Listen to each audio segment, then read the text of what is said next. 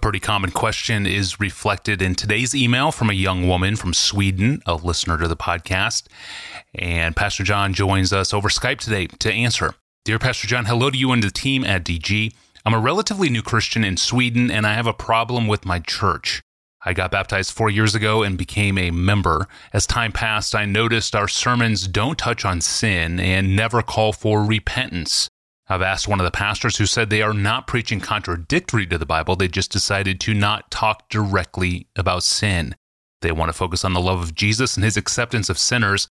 It sounds well to me as an effort to attract lots of people into the church. At the same time, they don't celebrate repentance and obedience. What do you think of a church that doesn't preach against particular sins? I think that church is profoundly defective. It is unfaithful to the Word of God.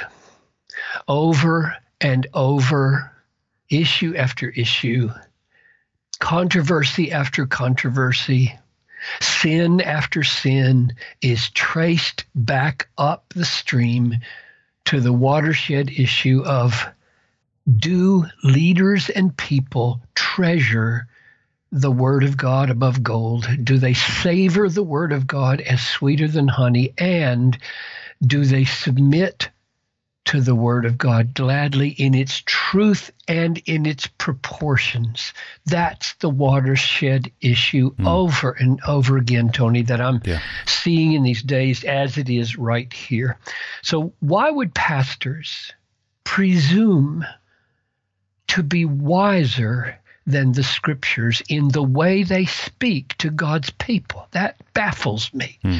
And yet, over and over, I find that to be the case on this issue and other issues. Church leaders think they know better than the pattern of the scriptures themselves. So let me give four reasons from the Bible why it is defective, why it is unfaithful not to explicitly name, denounce, and call for repentance from specific sins that are in the world and in the church. First, whether you look at the prophets in the Old Testament or Jesus preaching before the crucifixion or the apostles preaching after the crucifixion and after the outpouring of the Holy Spirit, wherever you look in biblical preaching, God's spokesman included not only the glorious good news of forgiveness for sins, but also a blood earnest denunciation of sinning and specific sins and a call for repentance and obedience in the power of God's grace. For example, Malachi 3 5 to look to the prophets. I, I, will be swift witness. I will be a swift witness against the sorcerers, against the adulterers, against those who swear falsely, against those who oppress the hard worker in his wages, the widow and the fatherless, against those who thrust aside the sojourner and do not fear me, says the Lord. In other words, they named the sins. That's the way they preached. Or take Jesus on the sin of lust. If your right eye causes you to sin, tear it out, throw it away. Matthew 5 29. Or greed. Woe to you that are rich, for you have received your consolation. Luke 6 24. Or hypocrisy. Woe to you, scribes and Pharisees, you hypocrites. Matthew 23 29. Or take Paul. Flee from sexual immorality. 1 Corinthians 6:18. Do not be deceived, neither sexually immoral or idolaters or adulterers or men who practice homosexuality or thieves or greedy or drunkards or revilers or swindlers will inherit the kingdom of God. So prophets, Jesus, the apostles, this is the way they preached. They mm. they named sins and they denounced them and they called for repentance and obedience in the power of the glorious good news of forgiveness that they preached. So if a pastor wants to find an authority for preaching that does not name and denounce and call for repentance from sins, he's not going to find it in the Bible. Yep. But there's something even more important than the fact that in all biblical preaching sins are named. The New Testament reveals that the the actual way that sanctification works. And I presume these pastors want their people to be holy and loving and good and beautiful representatives of Jesus. The way that actually comes about is by a combination of God's conquering sin by divine action together with God's command to kill sin in reliance on that divine action. That's the pattern. It's unbiblical to separate God's conquering of sin and his command for us to kill it. Now, I'm going to give you three illustrations of that pattern of sanctification. This is the more fundamental problem. These pastors just don't get how God works. That's their problem. They're making it up as they go along instead of submitting to the pattern of how sanctification actually works. And so they're cutting the legs out from under their own goal to make a beautiful people. Number one, Let's take the cross, then let's take new birth, and then let's take the fruit of the Holy Spirit. So how does how does the cross work to get sin out of our lives and make us holy? How does new birth work and how does the fruit of the Holy Spirit work? Peter, let's cross first. Let's go to the cross. Peter says in 1 Peter 2:24, he himself bore our sins in his body on the tree that we might die to sin and live to righteousness. So Christ died not only to forgive sin, but that it might die in the lives of his people. But that glorious triumph of Jesus over sin's power on the cross is given as the basis in 1 Peter, the basis of verses 22 and 23. Don't revile when you are reviled. Don't threaten when you suffer. In other words, Peter did not assume that the way the cross kills sin, the sin of reviling and threatening, was automatic.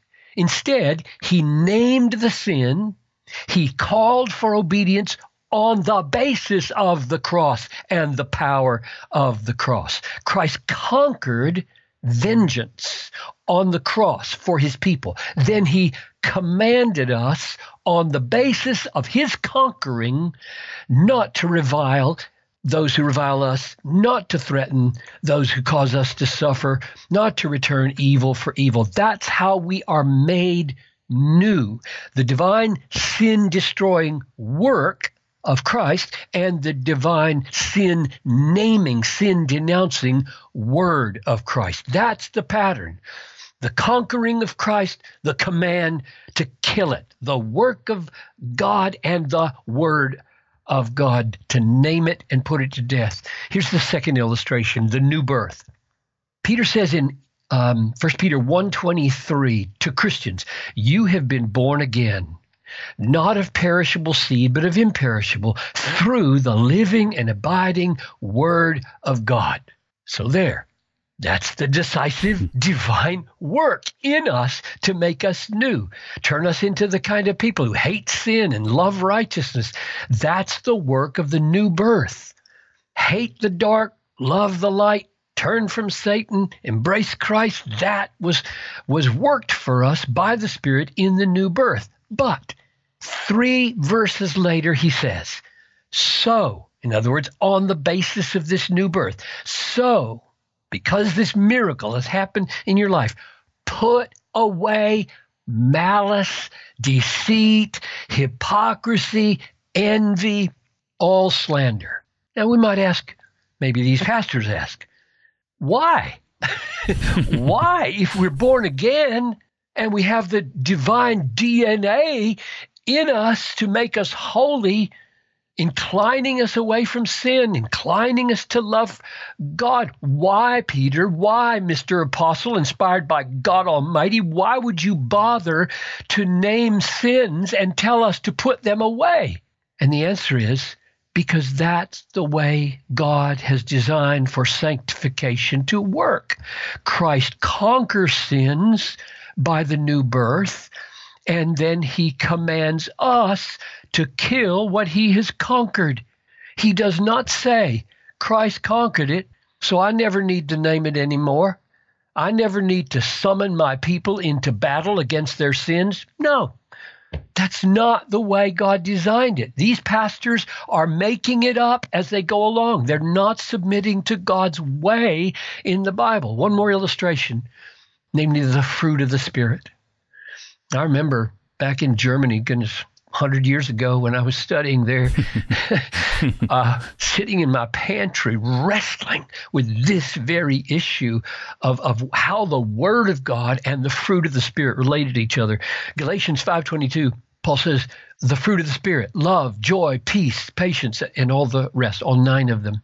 Those who belong to Christ, he says, have crucified the flesh with its passions and desires. The Spirit is going to bear fruit in your life. So you are dead with Christ, and the Spirit is alive and bearing fruit in your life. Ah, what a beautiful, positive, positive, positive way to look at the Christian life. Let's preach that and only that.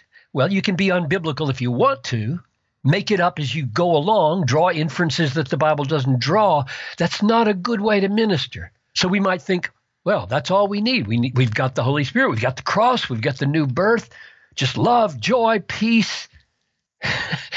Paul in the preceding verses names, he names 15 works of the flesh. Hmm.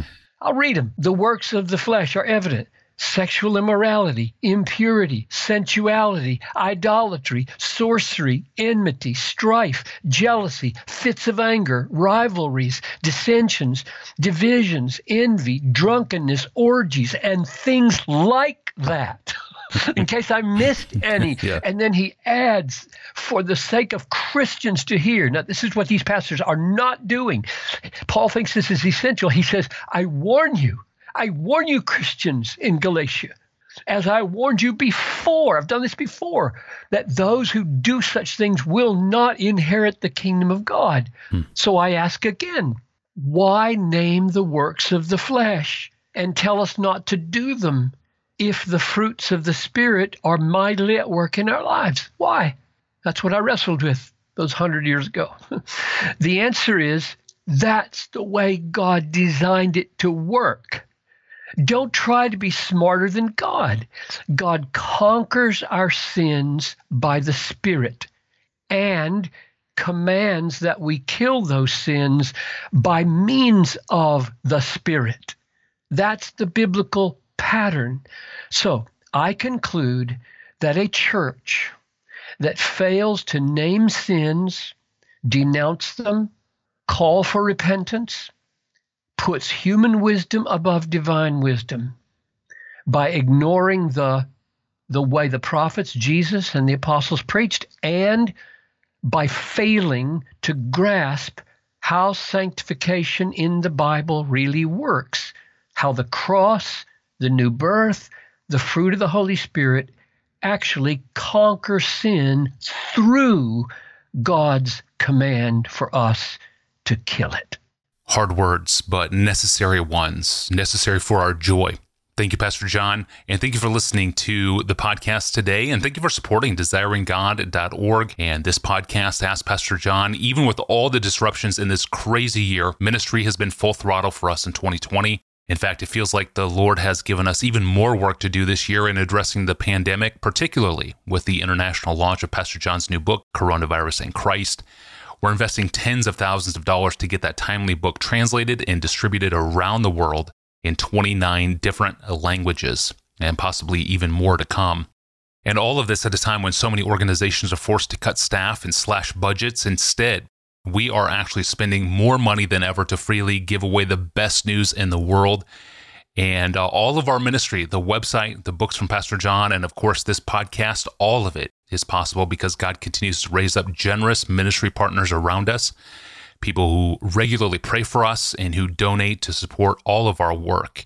If that's you, thank you for your partnership. We can't do this without you. And uh, if this is not you, maybe you've been a listener to the podcast or a reader of the website for a while, or maybe you've downloaded the, the book by Pastor John or watched our free YouTube videos online. Maybe you've been blessed by all the content that our partners have made free of charge to you in the past. And now maybe you want to become someone who will now make those resources available to a new generation who will experience all of Pastor John and desiring God's content free of charge. If that's you, now is a great time to join us as our fiscal year ends in June and our new fiscal year begins in July. And we dream about all the new resources we want to make in the year ahead and new audiences we want to reach too. If you want to join us, go online to desiringgod.org forward slash donate. That's desiringgod.org forward slash donate. Thank you for supporting us. I'm Tony Reinke. We will see you back here on Wednesday.